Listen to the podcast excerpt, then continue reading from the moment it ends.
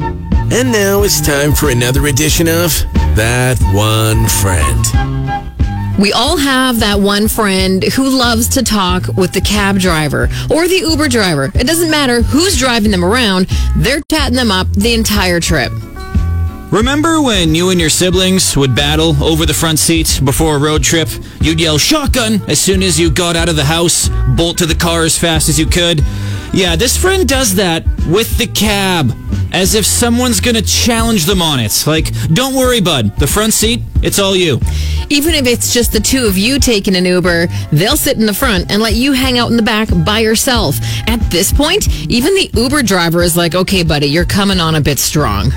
The real interesting thing about this friend is what they talk to the driver about. It's never a light subject. It's never like, hey, what's your favorite sports team? Or, how about season two of Lost, right? No, it's always the most serious subjects of all time. They try to solve world hunger on a nine minute trip. Or maybe they'll talk about how big pharma is taking over the real estate industry or the gender pay gap.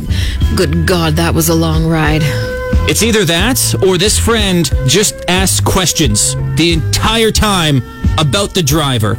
Remember this scene from Uncle Buck? Where do you live? In the city. Do you have a house? Apartment. On a rent? Rent. What do you do for a living? Lots of things. Where's your office? I don't have one. How come? I don't need one. Where's your wife? Don't have one. How come? It's a long story. Do you have kids? No, I don't. How come? It's an even longer story. Are you my dad's brother? What's your record for consecutive questions asked? 38. The cab driver is Uncle Buck, your friend is Macaulay Culkin. The chatty Kathy passenger, we all have that one friend.